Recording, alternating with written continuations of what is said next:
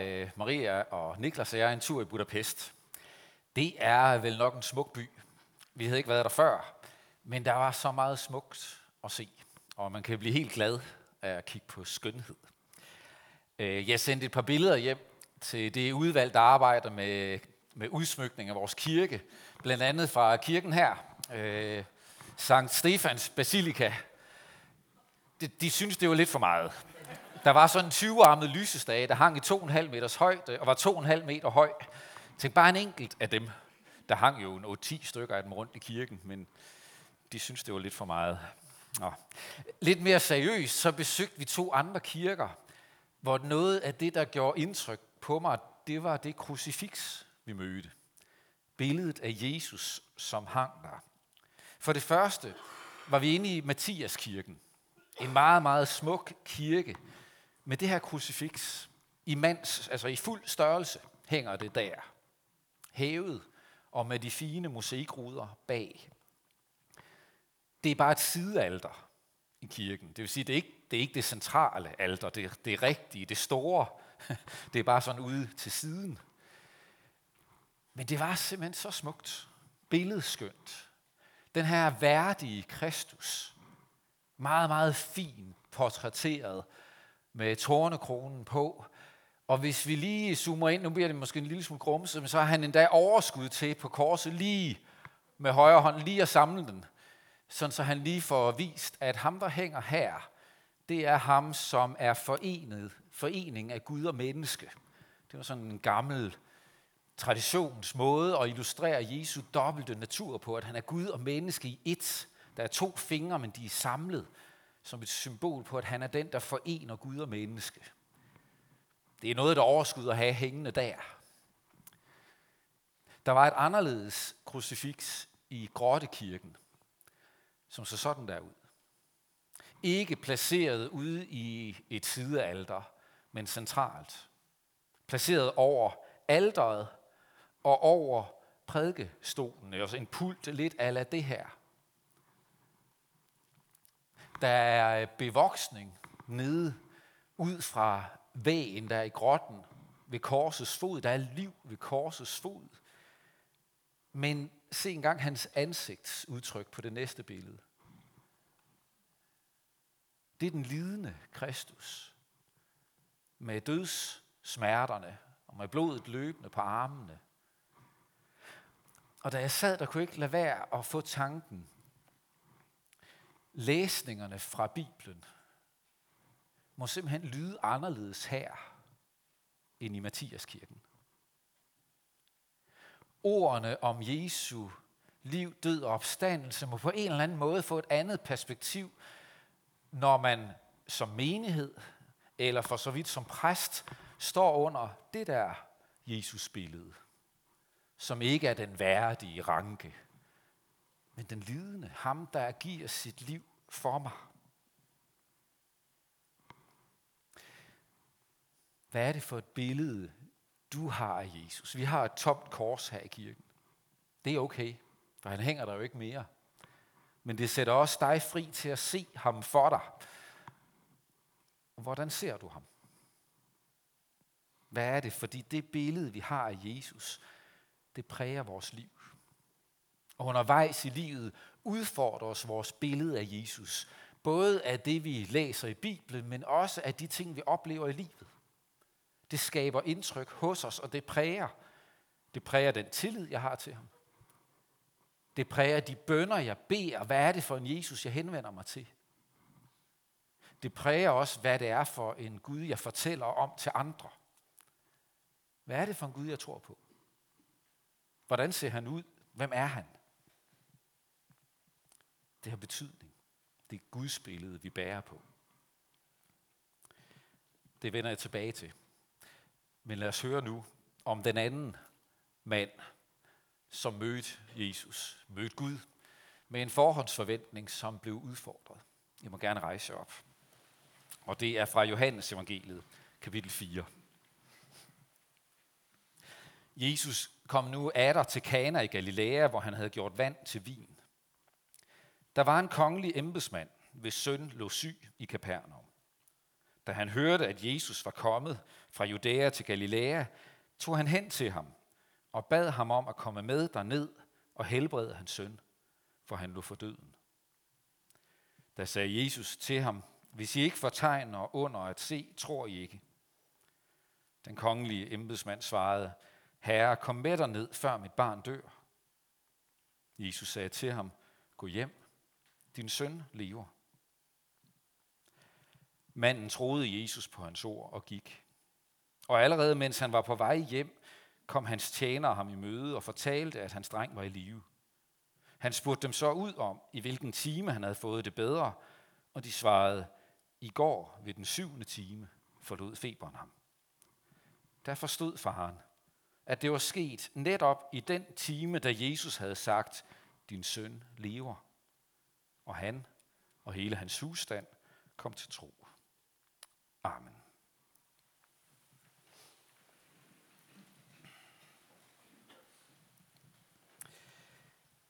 Almægtige Gud, uanset hvilket forhåndsbillede vi er kommet i kirke med i dag, så beder vi om, at vi må få lov at se et glimt af dig, se dig tydeligere, og at også vi må få lov at blive styrket i troen og se mere af dig.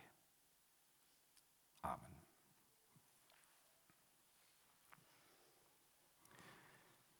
Vi har nu læst om to forskellige mænd med mange parallelle træk, på trods af, at der er omkring 850 år tidsmæssigt mellem Naaman og embedsmanden. De er begge to ikke jøder. De har begge to hørt om Jesus. Naaman har hørt om ham via en slavepige, bortført på et strejftogt i Israel. Men hun har alligevel den godhed over for ham at fortælle, da han bliver syg. Han skulle altså tage og opsøge profeten i Israel, gudsmanden.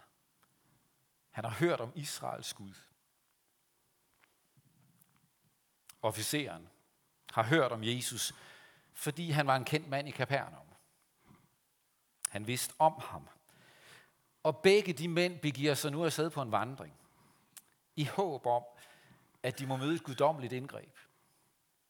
De er nået til grænsen for, hvad de selv formår. Der er ikke mere at gøre.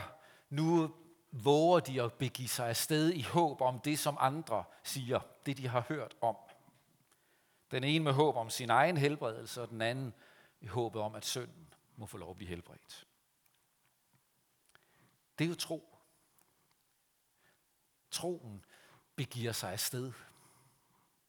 Troen våger at gribe ud efter Gud. Nogle gange i forventning, andre gange i frustration. Det er at opsøge den Gud, hvis hjælp jeg håber på. Og det kan se forskelligt ud. Nogle gange ser det ud som den der tillidserklæring, som de her mænd kommer med. Den tillidserklæring, dit liv giver udtryk for, når du vælger at stå op søndag morgen og begive dig i kirke. Når du øh, vælger at bede til Gud om hjælp. Når du opsøger det kristne fællesskab. Det er en tillidshandling, hvor du opsøger den Gud, som du håber må være dit livs frelse. Dit livs fundament. Andre gange ser det mere frustreret ud. Når vi klager over Gud. Når vi er frustreret over Guds manglende indgreb, så er det jo også udtryk for tro. Det er et udtryk for, at der er en skuffethed. Der var noget, vi havde forventet anderledes. Der er noget, der, der skuer. Der er noget, der arbejder i os, fordi det, det går ikke, som vi havde forventet, når vi nu tror på den Gud, vi tror på. Troen ser forskellig ud, men tro er aldrig bare sådan en passiv størrelse, der bare er hvilende, laden stå til. Troen agerer. Det giver sig på vandring på den ene eller anden måde. Opsøger.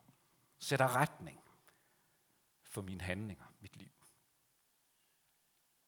Begge mændene får et udfordrende svar. Naaman, han bliver fornærmet. Har vi ikke lige så fine floder i Damaskus? Hvad er det for noget fis? Jeg havde da i det mindste troet, at han ville gøre noget spektakulært. At jeg skulle møde ham der profeten, som var så fin. Ja, ja, men han sender bare en tjener ud og siger, hvad jeg skal gøre.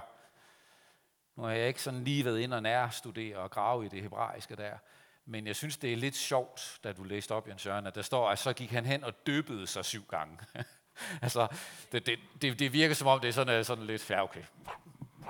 Sådan, øh, nu, okay, syv dyb, og så må det være, det, nogle gange så dyber vi os lige i Vesterhavet, men at bade, det er måske sådan lidt mere omfattende, synes jeg. Han synes simpelthen, det er for dårligt. Han havde forventet noget lidt mere spektakulært. Kom nu, at han var kommet ud og påkaldt Herren sin Guds navn, svingede sin hånd over det syge sted, og så blev jeg rask. Ah, det så ikke rigtig ud af noget, og det generede ham lidt. Han gør det faktisk kun, fordi han har nogle tjenestefolk, der siger, hvis nu han havde bedt dig om at sande et eller andet mærkværdigt ord på indisk, havde du så ikke gjort det i syv dage? Jo, jo, hvis bare det havde været mærkeligt, så havde jeg gjort det, men det her, det er for simpelt og så siger han, okay, så gør jeg det, selvom det er nemt. Og han bliver rask. Embedsmanden, han får også et udfordrende svar. Der er 30 kilometer fra Capernaum til Kana. Det er bjergfuldt terræn, det er stejlt, det er strapasserende, det er tungt. Han er gået meget tidligt hjemmefra for at nå dertil om ved middagstid. Og der er så langt hjem, at han ikke overgår at gå hele den lange vej samme dag, så han kommer først hjem dagen efter. Og han får fem ord. Gå hjem.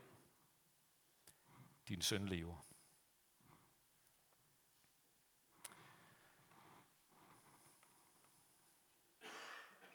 Typisk nok så får vi ingen beskrivelse af, hvordan han så havde det på vejen hjem.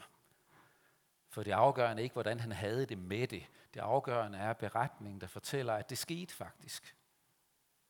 Men må ikke han har gået på den hjemtur i sådan en vaklen mellem tvivl og tro, skuffelse, var det alt han havde?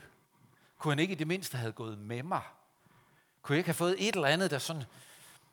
Kunne jeg have fået en salvedu med? Et eller andet, jeg kunne gå hjem og lægge på panden af ham, og så kunne det hjælpe. Kunne, kunne han ikke have givet mig et eller andet håndgribeligt? Gå hjem. Din søn lever. Fem år, Og så kunne han gå 30 kilometer. Det havde været en lang aften. Han kunne ikke, altså vi havde jo ringet hjem, ikke?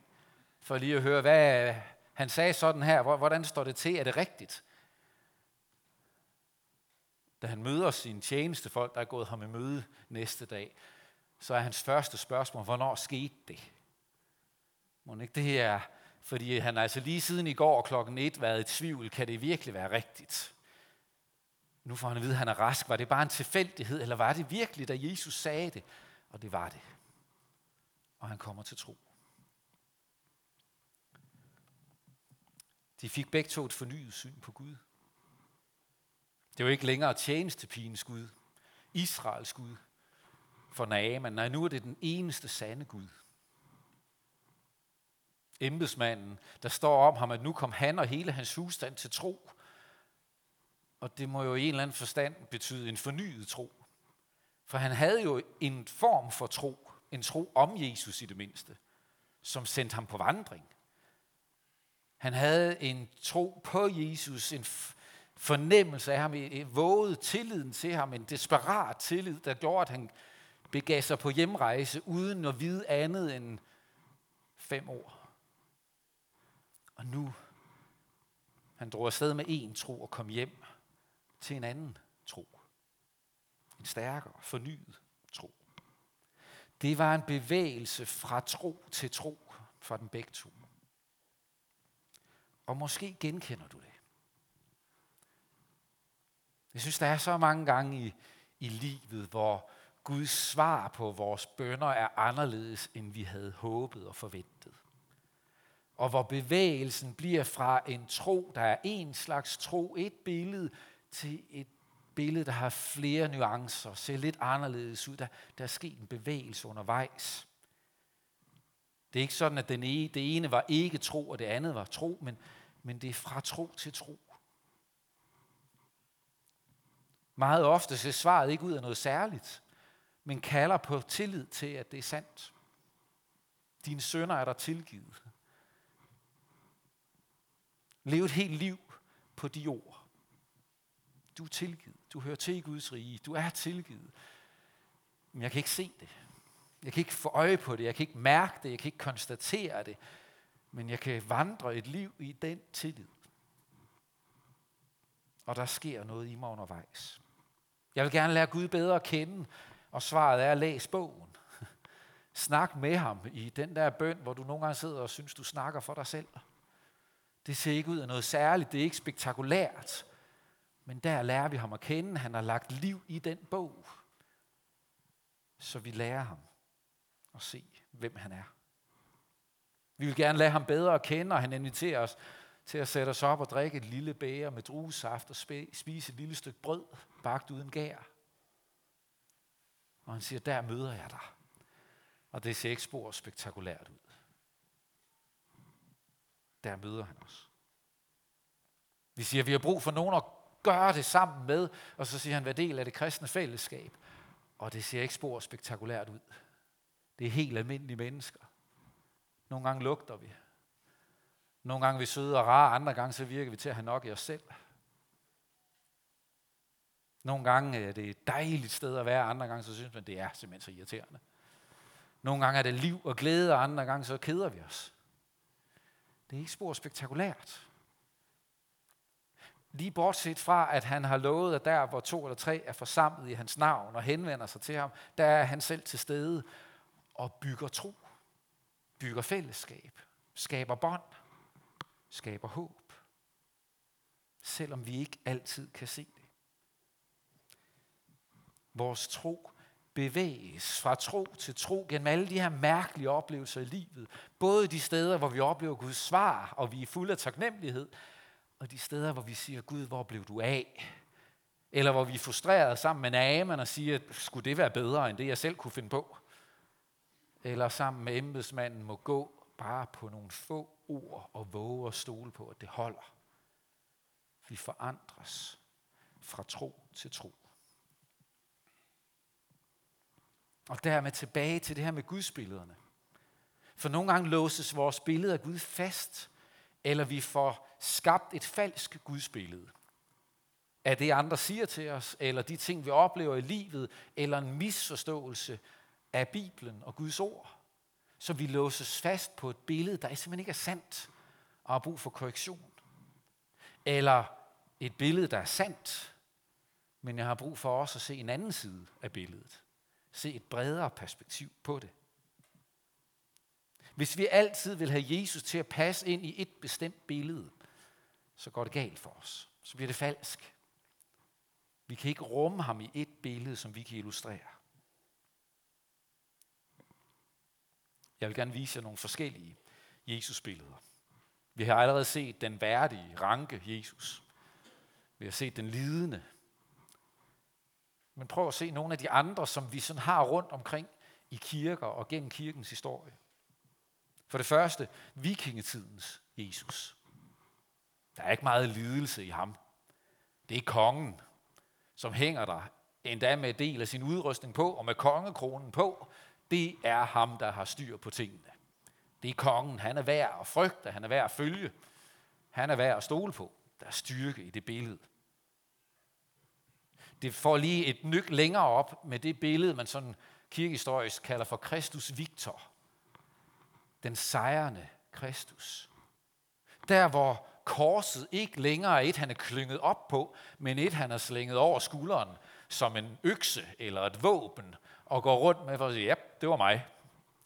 Jeg har styr på det. Og så træder han to af sådan symbolerne på djævlen under, under fod, træder på slangens hoved, træder på løven, den der brølende løve, der går omkring og søger, hvem han kan opsluge, hvem han kan æde troen fra og Kristus træder dem under fod, for han er den sejrende Kristus. Han har klaret det. Han har vundet over synd, og djævel. Eller nyere fra Domkirken i København. Torvaldsens Kristus. Med de udbredte arme. Kom til mig. En kristusskikkelse, der er meget i familie med det her venskabsikon, jeg også før har vist jer billedet af, hvor, hvor Jesus lægger armen om og så siger, du går ikke alene, jeg går her sammen med dig. Som den korsfæstede opstandende går jeg med dig. Og der er noget skønt og smukt i det billede. Forskellige tider har fremhævet forskellige sider af Jesus som Kristus, som frelseren, forsoneren, vennen, den sejrende, den lidende. For i forskellige tider har vi haft brug for at se forskellige sider. Forskellige sider har talt til os. Men hvis vi vil isolere den ene og sige, det er det eneste sande billede af Jesus, jeg vil kun have med ham, der er Jesus at gøre. Den venlige, altfavnende, kom bare. Hvis jeg kun vil have med ham at gøre, så er der noget, jeg glemmer. Der er noget, jeg mister. Hvis jeg kun vil se ham som den med, med korset der på nakken, eller med kongekronen på, så er der nogle sider af ham, jeg, jeg glemmer eller overser. Nogle gange bliver det fuldstændig falsk, som den her parodi på Kristus. Body Christ, kammerat Jesus, thumbs up, og hey, vi finder ud af det sammen, vi to. altså, det er jo lige, det, det, det holder jo ikke, vel? Det er også en parodi. Det er en parodi, skal siges. Men nogle gange lever vi med ham, som om, at det er den Jesus, vi tror på. Vi forventer, det er ham, Jesus, som altid siger, det skal nok gå. Bare kom til mig, så ordner vi det. Og så bliver vi vildt frustreret, når livet ikke ordner sig. Når sygdom afløses af ny sygdom. Når den ene katastrofe afløses af den næste. Og vi kan ikke forstå det, fordi skulle han ikke sige, det går nok. Måske ikke så karikeret, men alligevel, at vi lider under, ah, Jesus, kunne du ikke sejre over det her for mig? Vi har brug for at få øje på ham. De andre billeder, vi har set, det er, det er jo sande billeder af Jesus. De viser sider af ham, som han er. Men ingen af dem viser hele billedet. For det kan vi ikke rumme. Vi kan ikke formå at samle det i et. Vi har brug for Bibelens åbenbaring, fortællingen om ham, Bibelens fylde til at tale og male et billede af Kristus for os, som den korsfæstede opstandende, den lidende og sejrende, den herskende og trøstende, den medlidende og den besejrende og kommanderende. For han er det alt sammen.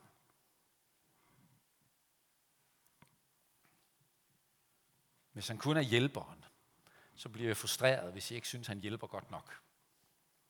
Hvis han kun er den lidende, så kan jeg blive bekymret for, om jeg overbebyrder ham med mine små problemer. Hvis han kun er kongen, så bliver han fjern og majestætisk, så jeg tænker, der har jeg ingen adgang. Men han er samlingen af alt det. Og derfor kan han bære et helt liv, og bære dig og mig gennem et helt liv. På den måde får vores tro lov at vokse livet igennem, fra tro til tro. Nogle gange gennem forandringsprocesser, vi helst ville have været for uden. Nogle gange måtte vi give slip på et gudsbillede, fordi det viser sig at være falsk. Nogle gange viste det sig, at det var et billede, andre havde tegnet, og det holdt faktisk ikke.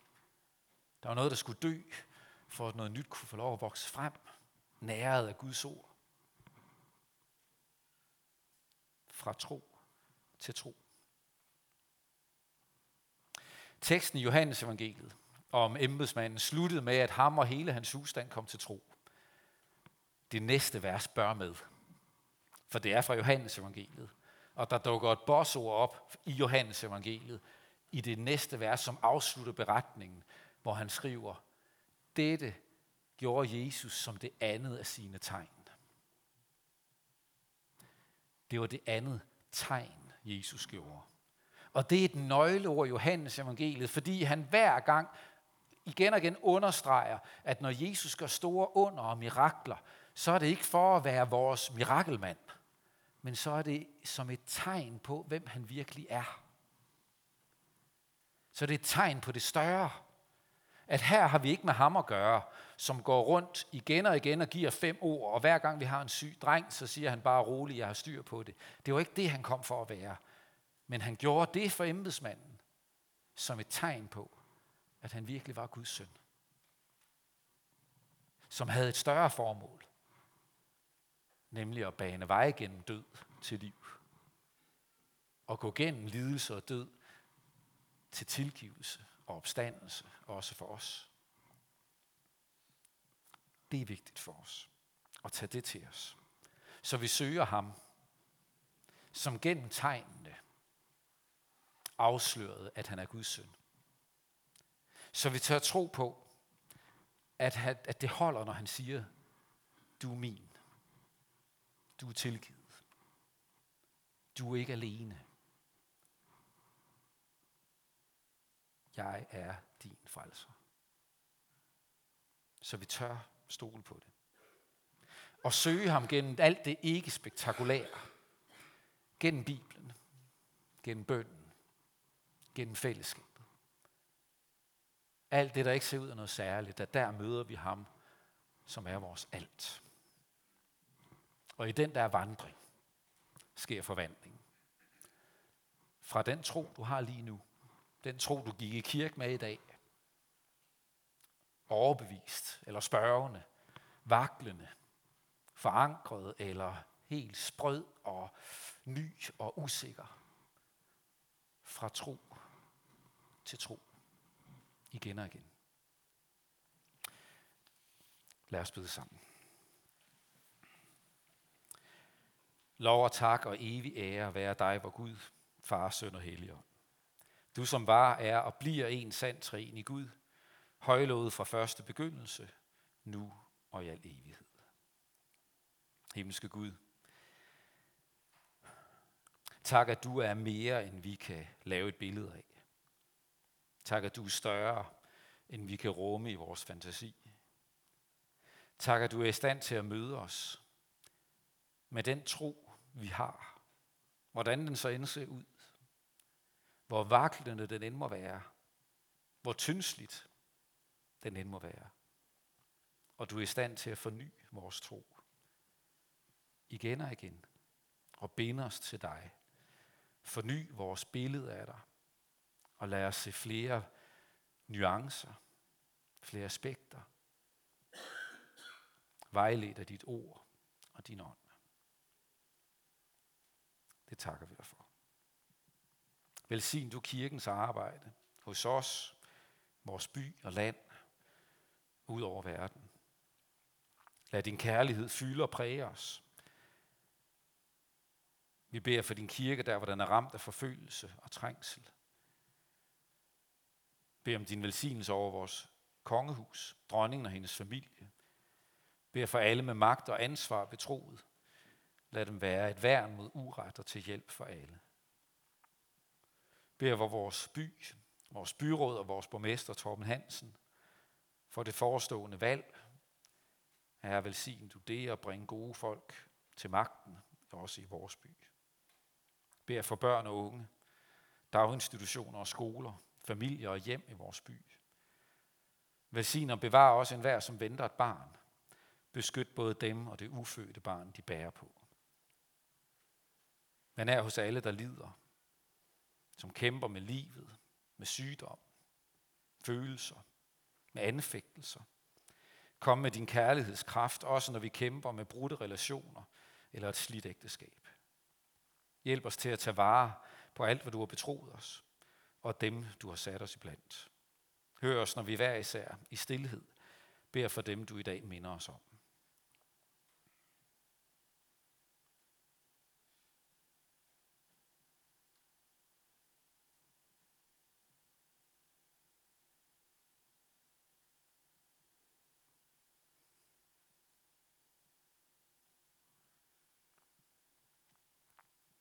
Velsign og bevar os hver især. Se til vores menighed i din nåde, og lad os få lov at tegne billeder for hinanden af, hvem du er, til tro og opmundring og trøst. Bed for vores, vores frivillige, vores bestyrelse, vores ansatte, for vores vejleder Børge Andersen. Bevar os hos dig og lad os samles hos dig, når du nyskaber himmel og jord. Indtil der beder vi dig, led mig frelser ved din nåde, også når jeg selv vil råde og vil gå min egen vej. Sæt mig, hvor jeg bedst kan gavne, men lad mig aldrig savne vidshed, at jeg tjener dig. Amen.